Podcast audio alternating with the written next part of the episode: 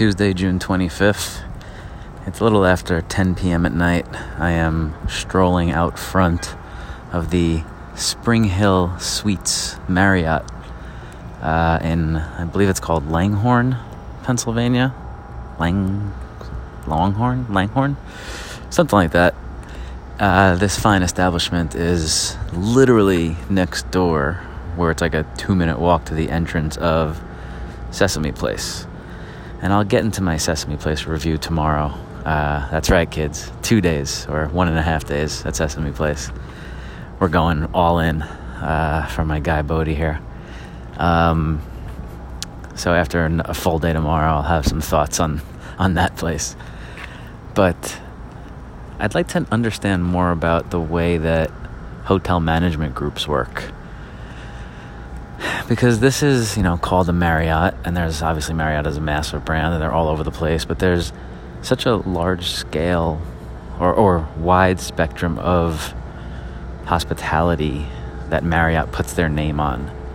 How, how do they make those decisions? And are they sometimes the owner of the property, of the real estate, and most of the time not, and just a name that comes in as the management group for the people who do own the place, and they just stamp their name on it?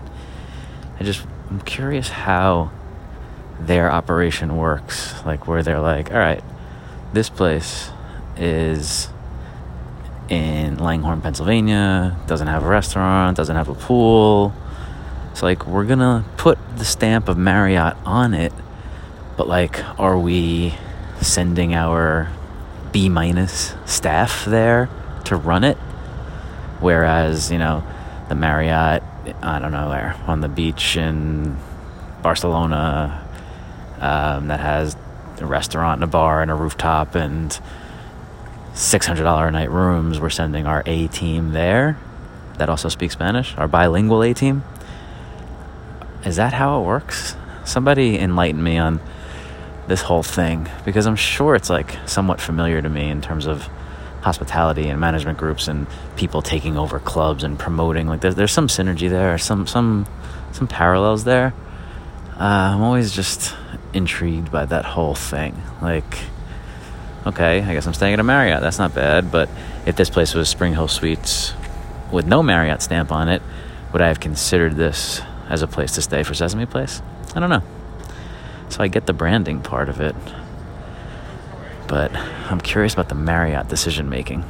Anyway, this is what I'm thinking about uh, as my two kids just fell asleep at 10 o'clock. And I'm outside walking around in Langhorne, Pennsylvania, about to try to scoop up some ice cream like a dick. Hope you guys are having a good night. Long day at Sesame Place tomorrow. Shout out to Big Bird.